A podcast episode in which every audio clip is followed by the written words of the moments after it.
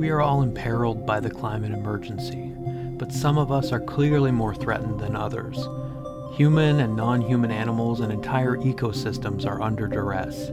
It's hard to know exactly where to place the emphasis in sketching the contours of an ongoing struggle for revolutions in energy use that could prevent the devastation of runaway global heating, but acknowledging that the impact is extremely uneven might be the most imperative.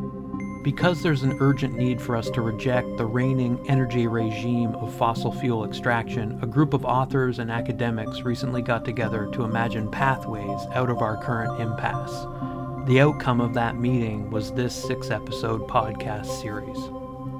In this episode of Volatile Trajectories, you'll hear from Emily Eaton, Eva-Lynn Jagoe, myself, Scott Stoneman, Mark Simpson, and Penelope Plaza about our relationships to the places we know and care about, and about our discrete approaches to breaking the spell of fossil capitalism, petroculture, oil, the dominant energy regime of our time.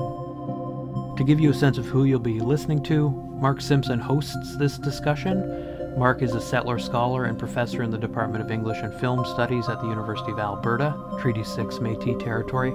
His work has appeared in South Atlantic Quarterly, Radical Philosophy, Postmodern Culture, and English Studies in Canada, among other venues.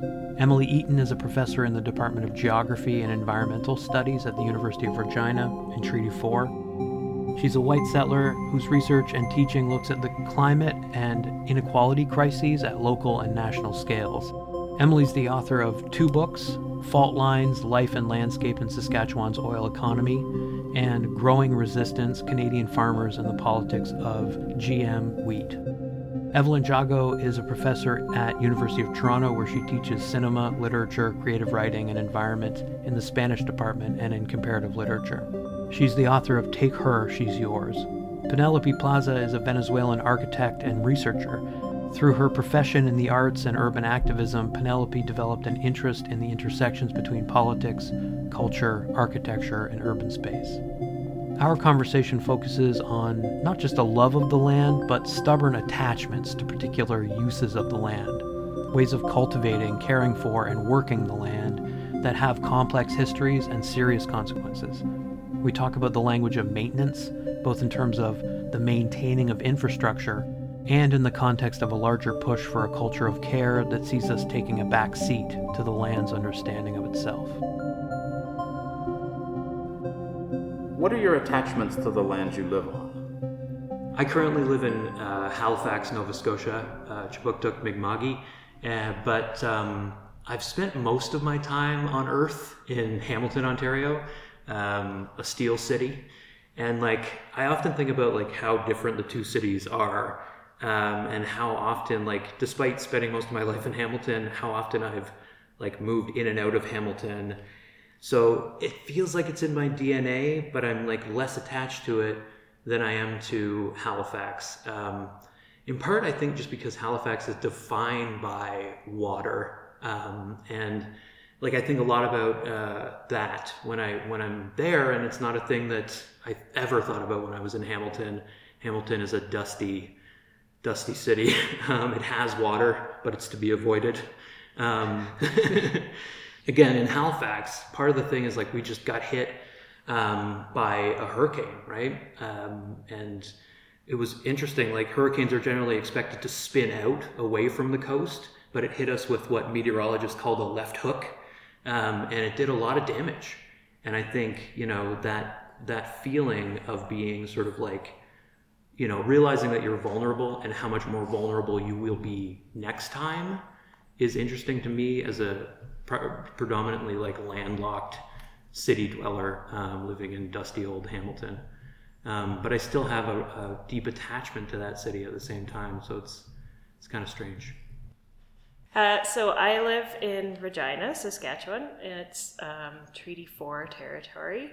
And I grew up in Saskatoon, which is only 260 kilometers away from there. But um, I did do my graduate work in Ontario. And so I was away um, from the province for some very pivotal years that were part of an oil boom um, in the province. And so when I returned, Saskatchewan is Canada's second largest oil producing province but yet our industry was never or our economy was much more diverse than, for example, um, Alberta's next door.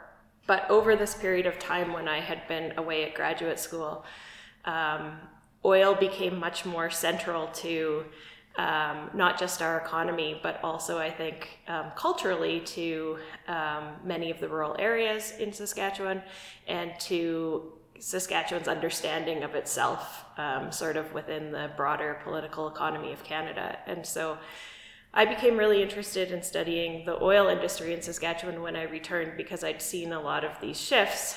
Um, and in the process, um, another thing I discovered in moving to southern Saskatchewan, where there is more native prairie, which is one of the most endangered ecosystems in the world, um, was sort of more attachment, I guess, and more understanding of what um, prairie ecosystems are and were, how the oil industry is affecting those ecosystems, and how those prairies are really essential to some of the inherent and treaty rights that um, Canada recognized in the treaties, so inherent rights that Canada reaffirmed in the treaties. Um, and so I've been really interested in sort of understanding the erasure of um, native prairie in, in Saskatchewan alongside um, our treaty commitments um, and inherent rights of Indigenous people, and in relation as well to the oil industry.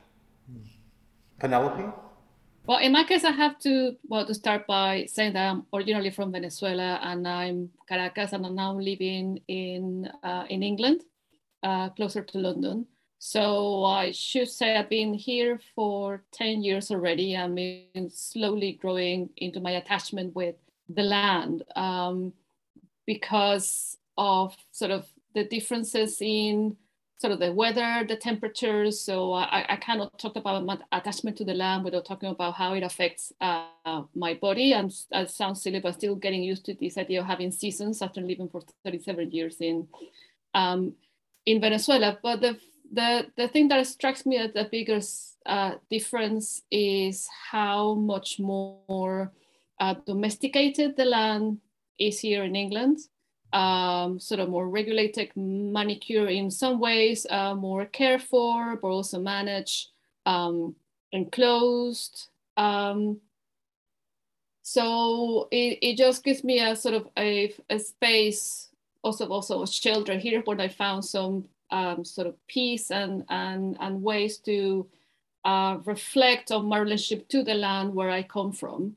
Um, because building on what Emily said about the about the oil industry, as you're seeing, looking back how a lot of the protections that we have for land have been uh, unraveled because of uh, mining and how sort of the Amazon with the uh, Orinoco oil mining arc is being completely eroded and seeing in Caracas how trees have been felled indiscriminately.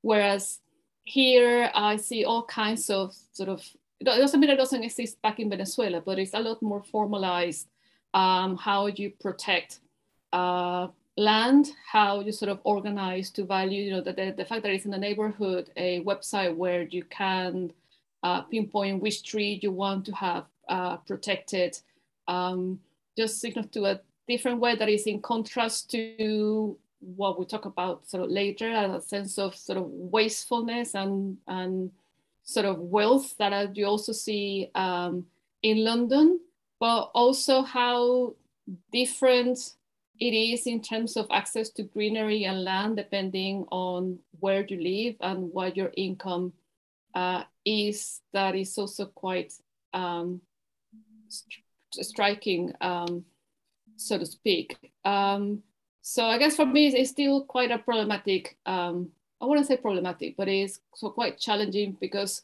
um, so also my relationship to this land is framed by my immigrant status. Uh, so like no matter how attached I am actually feeling to, I'm grateful to be welcomed by, you know, by, by these, um, you know, seasons and autumn and getting to enjoy new fruits and new products. It always you have this on, by, on the back of your mind that could be taken away by an act of bureaucracy. Um, so I think there are more than bodily relationship to the land that also are framed, uh, unfortunately, by what kind of sort of legal framework or uncertainty of whether you feel you have the absolute right not to be kicked out of where you're stamping your feet on. Eva-Lynn? Um, well, I'm I'm fiercely attached to land that I have only recently begun to live on, which is in the Kootenay Mountains in British Columbia, Canada. So, thinking about why that attachment is so strong, I think that in part it has to do with fantasy and with affect. And um, maybe my, my first and kind of most nostalgic and imbued with dreamy fantasy attachment is um, my childhood home in Spain, where my family had a farm, and there was like this kind of whole image of bucolic um, and maybe kind of um, degraded um, splendor or something that was that was so appealing to me as a as a child, and um, became more and more problematic as I got older, um, having to do with like all kinds of gothic things of family betrayal, but also you know just uh, more questioning about um, fascism and um, and money and inherited wealth um, and all of these things that came with this kind of European idyll. So in my rejection of that, I think that there was this gap left in me for a certain kind of landscape and a feel of air on my skin and feel of of soil underneath my feet and somehow this kind of dry temperate rainforest in a contradiction of terms um, that is the Slocan Valley where where my family is now farming um, really resonates for me in in that way. Um, so the the area is unceded territory of um, the Sinixt people who have been deemed extinct by the Canadian government and who um, are fighting to regain um, their rights. And that's such a complicated question. But the thing that's so interesting about um, the elder Marilyn James, who has been fighting this fight um, most strongly for so many years, is how involved in the community she is and how much um, we settlers get to converse with her about our position there. And, you know, her, her main take with us will be um, sure, you, you know, like we're not going to complain if you give back the land, but if you don't, you just really need to love this land. And so, just thinking about that in relation to um, to the kinds of like hard work that it is to um, try to make a land that has been so ravaged by you know decades and, and kind of seasonal moments of forest fires and heavy logging um, and clear cutting um, and pesticide and herbicide use to try to turn this place into um, something that is not natural by any means, but that is um, more integrated with the species that live around it and that will attract them and um, make this be a place that more living creatures want to be. Um, because it, it does have a, a bit of a dead feeling um, and we're working hard to to bring more life into this space and i guess the last thing i would say is that i'm doing this project um, with my whole family but mainly with my son so there's all kinds of um, questions there about like creating something together that moves towards a future but that stays away from certain concepts of property and inheritance while of course replicating them in unavoidable ways as well.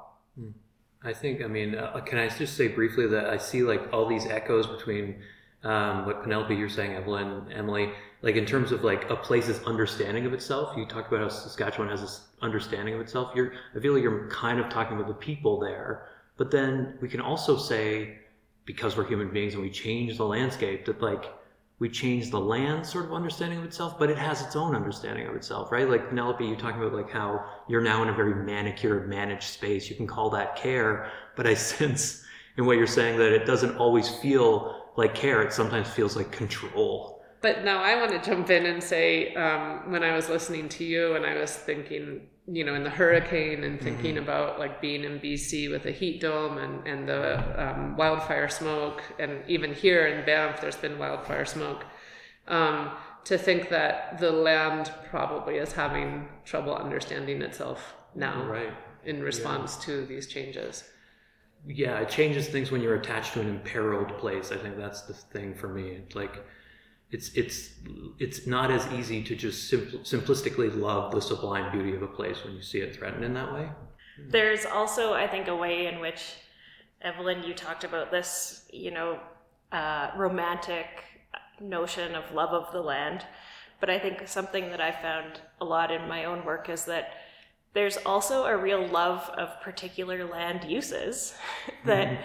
Some environmentalists would consider, you know, very destructive. And so um, I did mention the impact of the oil industry on the native prairie, but the biggest impact um, on um, native prairie is has been from farming and the clearing of the land um, associated with settlement, um, which includes the clearing of indigenous people from that land as well. Um, but people are really attached in a lot of rural areas, oil producing areas, to that industry in really interesting ways. And they do understand that industry as like a very land based industry. They like their jobs because they get to work outside. Mm. and so I see some of all of this like, it's not always a pretty romantic picture mm. um, in terms of attachments to land. And I think those are some of the things we need to change um, if we are going to have a any kind of transition, energy transition, for example. Yeah, but that's that's where I would sort of say on this sort of romanticizing of the land, because of course, talking about attachment to the land when you've grown up in a city um, where uh, you know your, your access to nature, quote unquote, is going to a park or is having some national parks and, and not really um, sort of having a, a, a, relationship with, with the land that if you would live in a small town or if you live in an agricultural uh, community, then sometimes that attachment I find can be more of the intellectual um, nature than of something to do with with identity or how you connect your day-to-day um, life because it can become you know sort of a nice feature to look at but then there are many instances where uh, certain aspects of nature are seen as a nuisance um, you know like that's what, that, that's what i hear here people wanting to go to the countryside and then being shocked when they find there are insects in the countryside um, that is sort of this sort of pastoral uh, view of what nature should be, uh, and that nature should be devoid of discomfort. Whereas um, when you talk about sort of you know, nature or um, in sort of in Venezuela, it's it is a something that is, is, constant, is constantly trying to regain its territory. Uh, like weed and plants and trees will grow out of the most unlikely places, uh, like within the cracks of a concrete bridge on the motorway um, where um, you know insects are all over and everything's pretty much trying to eat you. Um, you know, just like Scott was talking about, like you know, the hurricane season. We do have hurricane seasons in in Venezuela, but I also recall that we had scorpion seasons. Uh, where you know my mom was insisting on shaking our shoes in the morning to make sure we're not putting our feet and might be a scorpion was hidden there.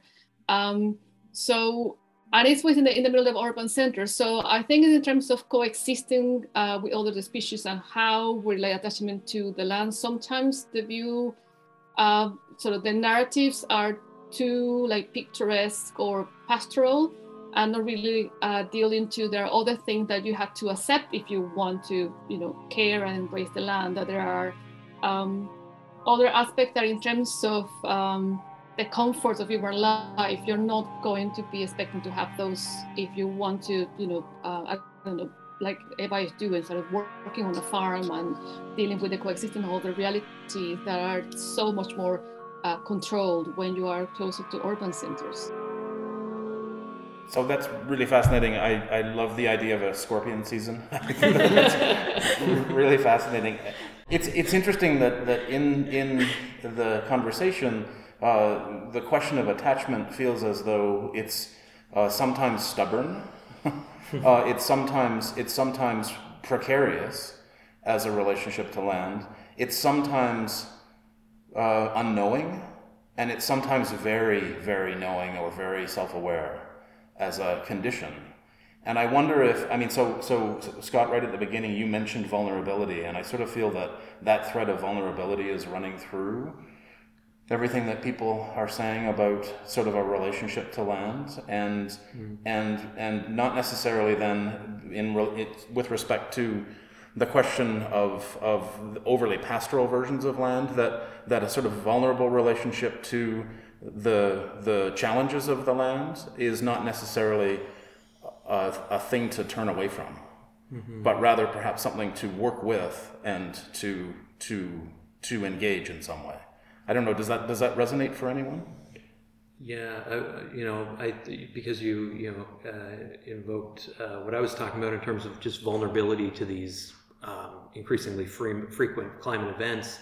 Um, I guess I'll jump in and say that you know we were we weren't as vulnerable as other parts of the Maritimes. You know, Newfoundland and Cape Breton were hit particularly hard. There are people who are still without power a month later. We were without power for three days. Um, and that vulnerability is is minor, right? I mean, Penelope, I know that you know you're you're acutely aware of the kind of banality of infrastructural collapse, the power going out, the water going out. Um, so you know, maybe you want to speak to that sort of feeling of vulnerability. Yeah, because one of the, one of the things that it's um, that I am at odds uh, when I'm here in England is that uh, whenever there is any project that had to do with infrastructure, like when the new Routemaster uh, designed by Heatherwick came out, uh, you know, like double the new double-decker bus that was all enclosed, that had air conditioning. My default thinking is, what happens when it breaks down? How they plan when things uh, malfunction?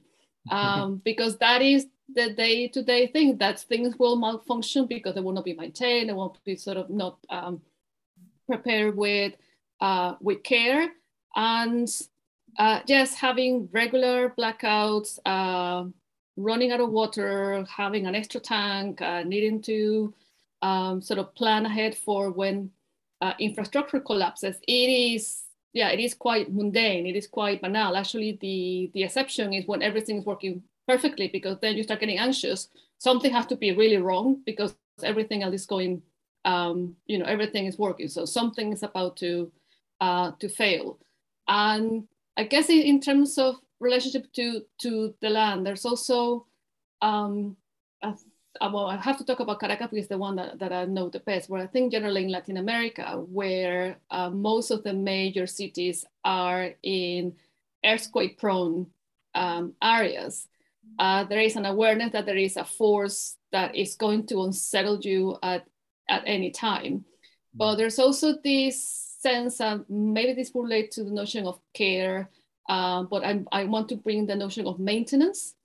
Um, that there is the idea of, of investing some in infrastructure, but not really uh, factoring in the maintaining that is required for those infrastructures, whether they are physical or social, um, to remain functioning. And also this lack of because of short-term thinking of not planning where the major event will happen that will be the one that will make things um, um, sort of crumble or or fall apart. Um, so like, you know, like uh, urbanizing um, a city that is built in a valley and not really planning into how you make water travel upwards.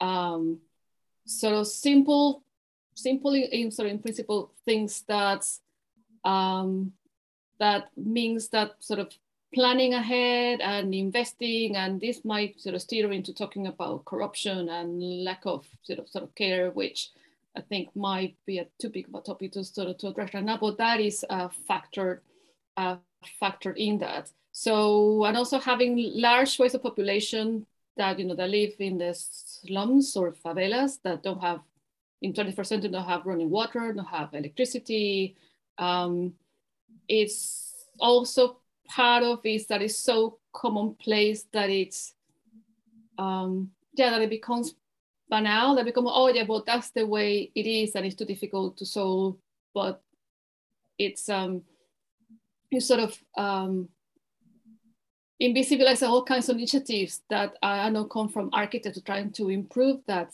that situation, but the you know the overarching um, landscape of um, of managing um, infrastructure, how to ensure that you have a, you know steady stream of running water, electricity, etc., um, is something that um, no, it doesn't happen um, everywhere else. It's a little difficult to understand um, how you sort of ingrain into your everyday life when you have not uh, experienced it. As someone that you know that you know that you turn the flick and of course light comes on and you turn the tap water, of course water is going to come in. Yeah, so there are different uh, relationships. So I think also when we talk about transitions, there are all kinds of resourcefulness and being used to not having a reliable sort of infrastructure and health infrastructure and care that it's uh, existing on the parts of the world that I think we are talking about earlier about dwelling with discomfort. Like it's a discomfort that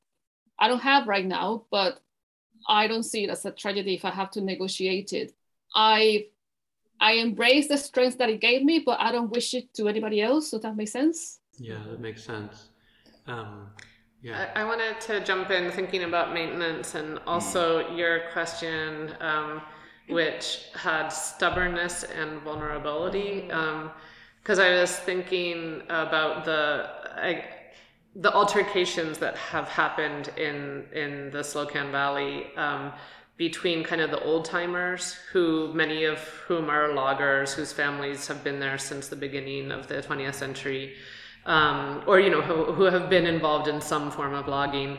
And then I guess particularly in the 70s, um, it's a big kind of hippie uh, community or dissenter community. Um, and I guess there were fights in the bars every week um, between the old timers and the um, what they called the tree huggers, um, you know, or the people who are like totally against all logging.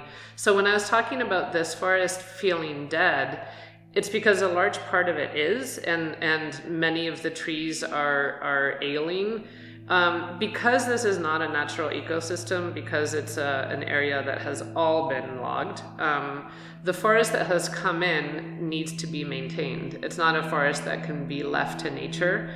Um, and so that's like the really interesting thing about like all of a sudden being stewards of a land that needs to be selectively logged. I mean, it's the last thing I ever thought I would hear myself say. I, I thought I was a tree hugger myself. Um, and to think about like kind of bringing new life and vibrancy to a system that is a human managed or, you know, human degraded um, system that, that needs that kind of input. So yeah like there's just something about like the stubbornness of a certain sense of what this land should be and, and an attachment to it to to fulfill that that that attachment that fantasy.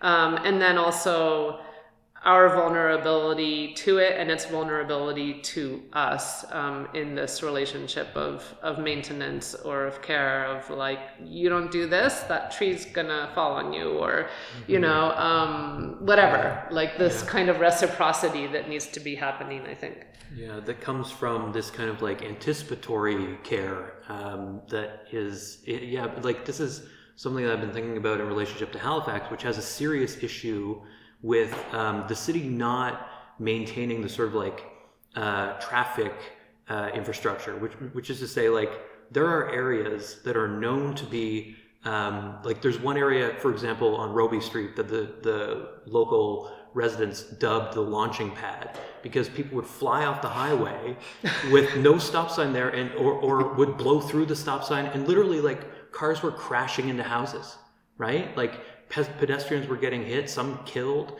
and it took a community effort, a community-led effort to the guerrilla tactics of like taking compost bins and putting them in the street, creating medians, documenting it on social media, documenting the accidents on social media. It took all of like years of effort for the citizens of Halifax to say, hey, counselors, like people are dying, right? And eventually, after the city got data, they needed the data they didn't take people's stories seriously. They finally put in speed bumps and, and a crosswalk and a, and a four way stop.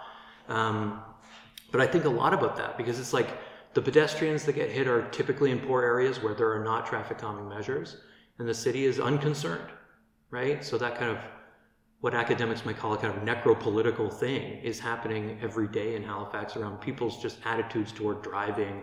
You know, cyclists get swiped all the time. You know, it becomes banal, mm. uh, but it requires this level of maintenance management. But it, it, like interestingly, is coming from below in the city. It's also this sense that when you look at it, sort of a nature, there's this sort of um, like colloquial thing that there's that say there's nothing there when there are only trees and lakes and animals and there's nothing urban uh, it's like there's nothing there but no that's that that that is not empty but anything only valuable if suddenly they say that there is um, oil on the subsoil or that the mountains contain certain minerals um, so you know from the point of view sort of petrostate of course you know the fact that the subsoil um, you know, has oil. That's what made, you know, sort of the landscape of Venezuela sort of valuable. And the fact that in the, in the Amazon there is now uh, like, well, a Canadian conglomerate is extracting um, gold and destroying the landscape. Yeah, I wanted to sort of have a sense of this, um, whether you have also this um, sort of um, sense of uh, when looking at like sort of like a natural landscape, these sort of urban said that, that saying that, oh, there's nothing to do there, there's nothing there, or it only becomes valuable when it can be narrated in terms of uh, return of investment on that, be it forestry, be it mining, and whether we need to engage with that discourse if we want to um, sort of engage at different forms of care and maintaining of land that we would like to see preserved. I don't know if that makes sense. That's what you were talking about in a lot of ways, right? That kind of industrial relationship to land that is still attached. Yeah. Right? Mm-hmm. Yeah. Yeah, I kind of wanted to talk a, a little bit too to stubbornness and vulnerability because, you know, in many ways, the oil industry is incredibly stubborn and not nearly vulnerable enough. yeah, not and nearly.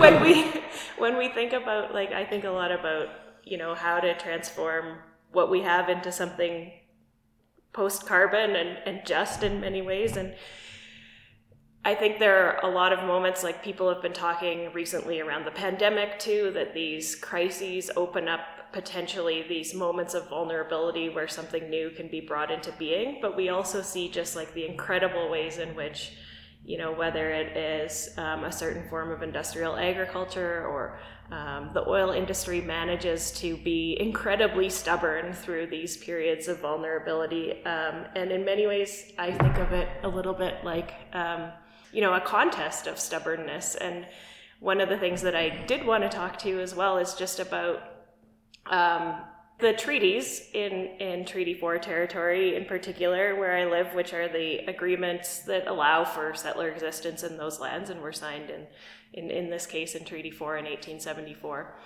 Um, and the sort of steadfastness and stubbornness of um, the descendants of the original signers of those agreements on indigenous from indigenous nations about what those agreements mean. And really um, you know bringing forward that interpretation and being really stubborn and uncompromising on that over time. Um, and so I think, you know, a little bit about how the transition is really about who can be most stubborn, who can make their ideas most durable, um, and then, you know, how we can make the things that we don't want to be around vulnerable and how we can exploit, um, again, sort of crises in which um, a particular industry or a particular constellation of power might be incredibly vulnerable. So, and, and in relation to that, I think durability is really interesting with respect to these questions of maintenance and care mm-hmm. and the way in which uh, maintenance is part of the problem. And in some ways, what we're also talking about is l- the lack of foresight or an, a, no interest in foresight.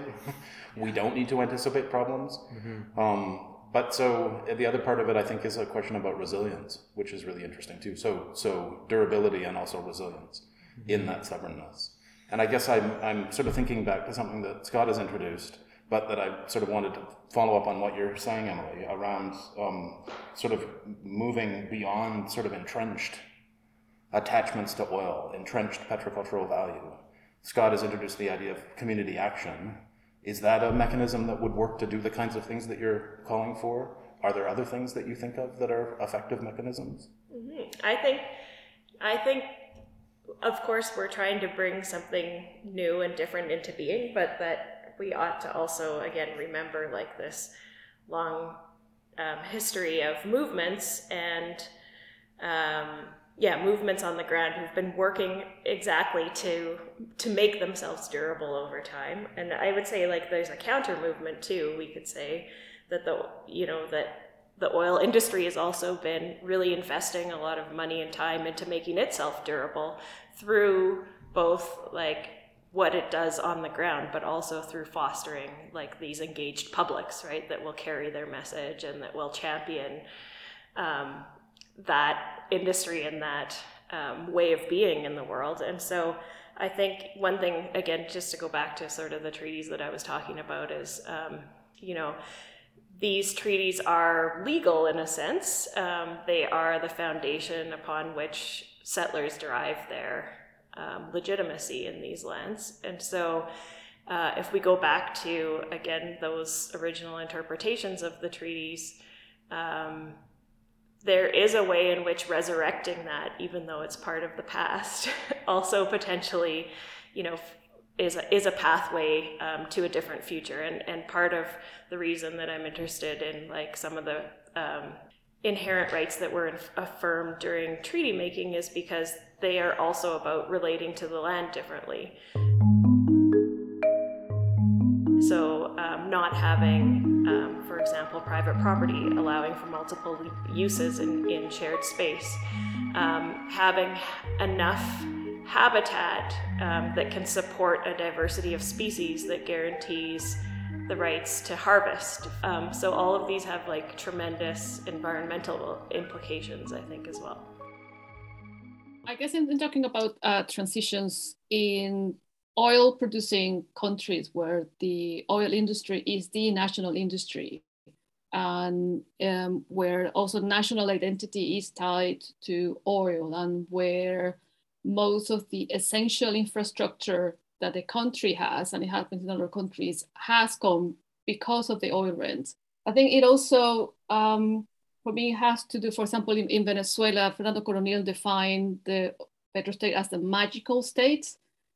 There is something that you know by um, you know like the that the states sort of governs not by sort of by a, a power of sort of performing uh, magical acts of great infrastructure rather than by the power of reason. Um, so that there is this sense that you have an elite that, that is sort of the owner of the of oil that is conflicted with a magical seed um, where we had Arturo Pietri came up in 1936 with a slogan that has been enduring called um, "We need to sow the oil." Um, so as to invest in the you know the money that was coming uh, from oil that was seen as an ephemeral wealth into agriculture and a form of the economy. But of course, as we know, oil you know ended up taking over the whole uh, economy, economy, which then with the Bolivarian Revolution, there was this sense that now they were harvesting um, the fruits um, of oil. But I'm, I'm, I'm bringing this because there are all kinds of different tropes and, and stories that are also tied into national identity that are much more challenging to entangle. And to my mind is the notion of uh, whether the transition goes if you don't unpack this sense of an extractivist uh, mindset um, that you know in finding ways out of oil the venezuelan state went from the oil industry into mining. Um, and how are you how are you able to imagine yourself anything other than an oil state when also if you ask sort of if i sort of ask anyone that there are all kinds of benefits that have been um, gained by being an old state. So having universities, libraries, museums, highways, schools, um, airports, and uh, healthcare all has come because it's funded by the state, and be able to have free schools because it's funded by the state, to have to be able to go to university without paying tuition uh, because it's funded by the state. Of course, all of those things collapse with the collapse in oil prices, and the hope of a better future somehow still seems to be tied with reviving the oil industry and not really going towards renewables because I think the transition toward renewables, so like solar or wind, also entail different ways of understanding how we build political relationships. Uh, because oil also forms how we relate with politics and how um, you know the state has access to the wealth of the land without representation coming through um, needing you know coming through by consensus. Um, so yeah, it is quite a complex thing in thinking about sort of how you transition when you have countries like Venezuela and others in the world where they're they, they became a nation at the same time that where they became an old country. So it's all quite entailed, and political power is also tied to the land because of the resources. So I think there are all kinds of other sort of aspects in how we move towards transitioning towards renewables that have a lot of complexities that I think sometimes are close over in jumping ahead on what the world post oil would look like mm-hmm. uh, where we really need to grapple in how messy the transition is actually going to be. Right. I mean, yeah, food. We haven't even talked. I mean, we've talked about food, the pleasure of being in a new place and enjoying the food there. But I know that Eva-Lynn, you think a ton about like the sort of durability of industrial agriculture, but also the vulnerability of industrial ag- agriculture. That's something I hear often references like one of the hardest to decarbonize things. Mm, yeah. It's like how how would you even consider maintaining the scale of the contemporary food system without oil. It's like this. Yeah, yeah. I told I told my my graduate seminar this term that if we walked away from the end of the semester being able to answer that aggravating question, who feeds the world? Um, if it's not you know industrial ag, then then we would have learned something over the semester. Um, but I was I was thinking about how um, you know I'm I'm an urban dweller for I've been an urban dweller for much of my life. So I, I, I see that the difficulties of the rural in terms of um, its its total kind of imbrication in petroculture and extractive culture. Um, the well, I mean, first of all, you can't get anywhere without driving in a car. Um, but then the whole kind of like homesteader ethos, like the sense that you can provide for yourself and your family by growing your own food. Um, this is like such a kind of anti-collective sentiment. You know, it's such an individualistic kind of prepper almost mentality um, that that still persists. You know, so so like to think that maybe um, you know rural spaces where people are doing kinds of different experiments in permaculture, et cetera, not necessarily the answer you know it's filled with contradictions there as well and and you know trying to create community in places where people have gone precisely to get away from the man from the system from you know any, any kind of interference so that they can do whatever the hell they want um, which might be you know homeschool their children and grow vegetables and whatever.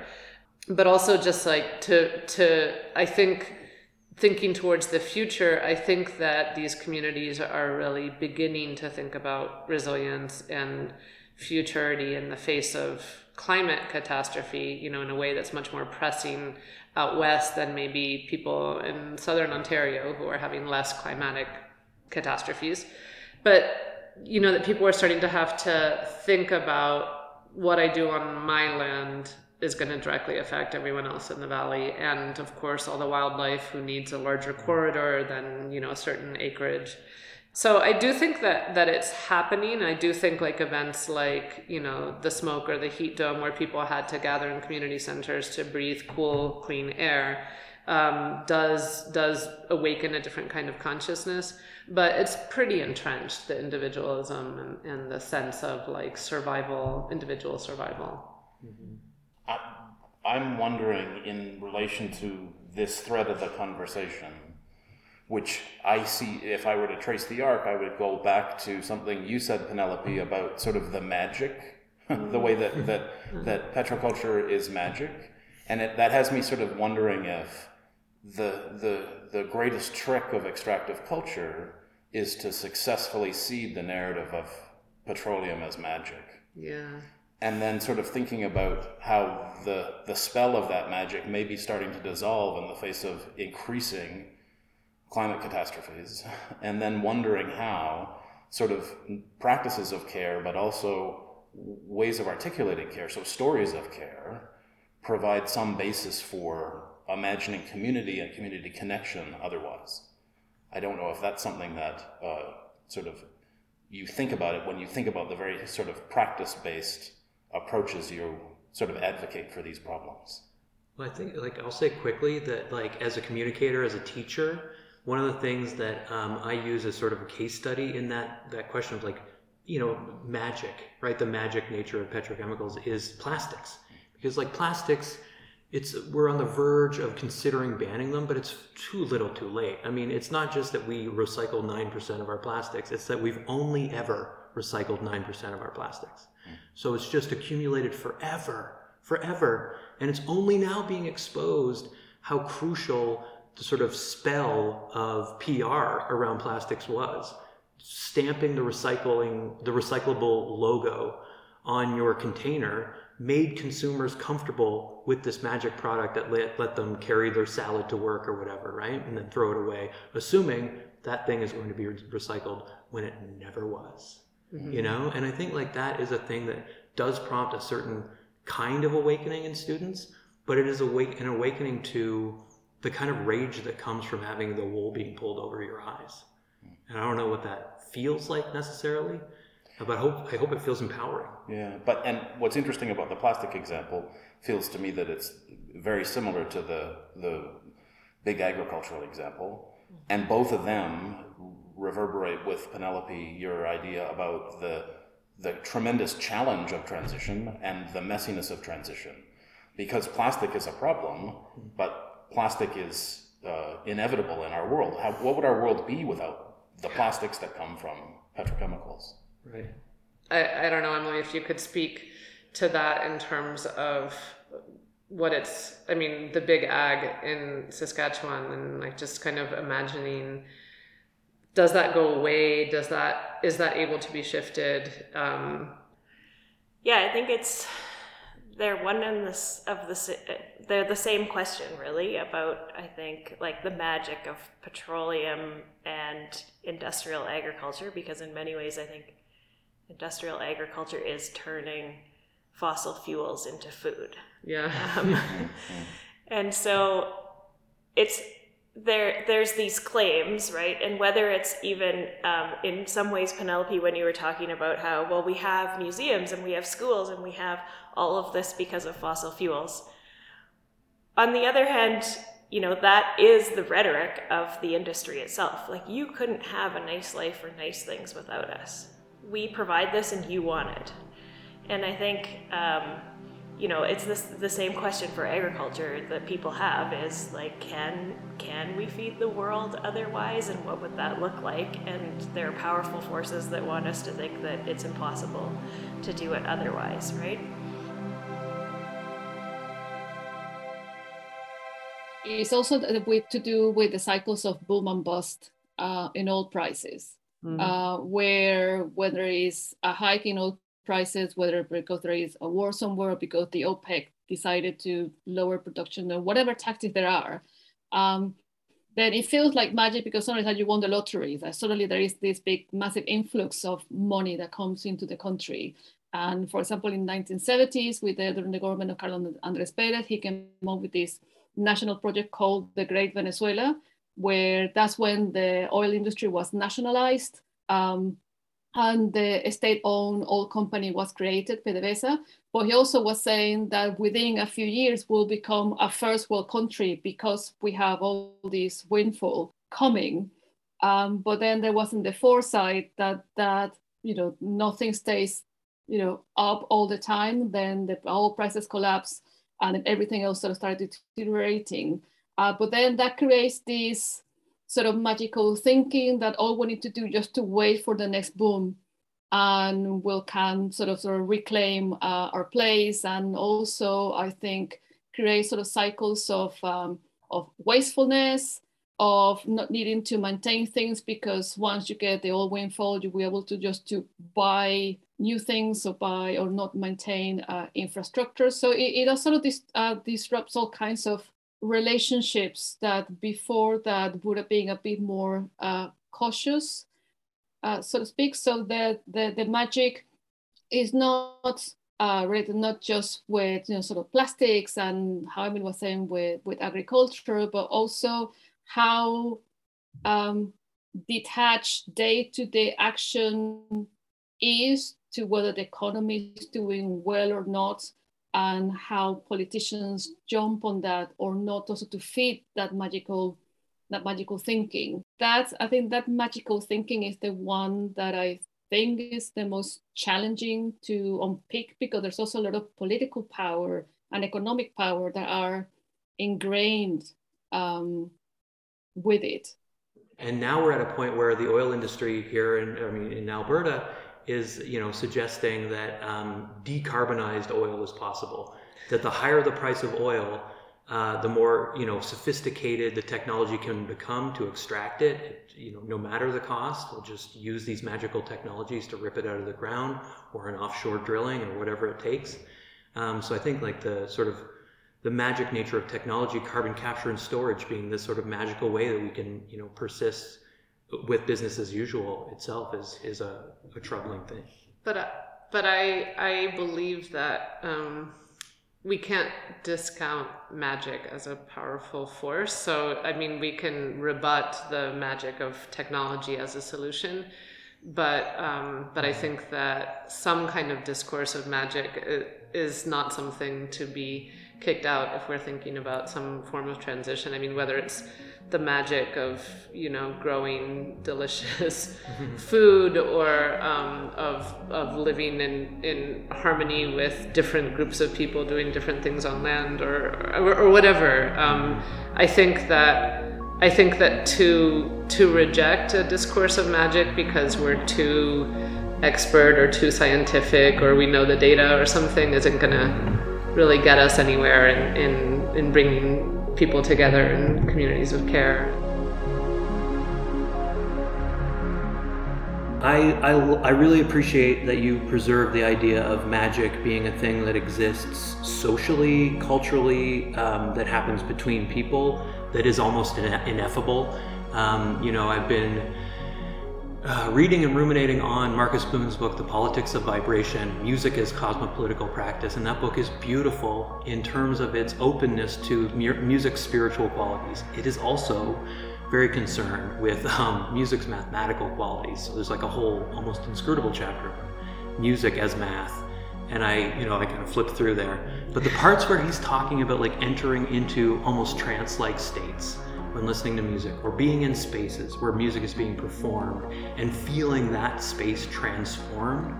Um, I'm very attached to that idea of magic because I felt it. I'm, I'm tingling thinking about it, right? That's what music to me does. Um, like, you know, so in Halifax for a long time, they had something called the Obey Convention. It's now called, thankfully, Every Seeker. Um, and I attended a concert by a, a band called Noveller. And Noveller it's just this kind of uh, it's it's noisy and it's it's highly sort of textured guitars and it's using reverb but it was in a church and i went to sleep right?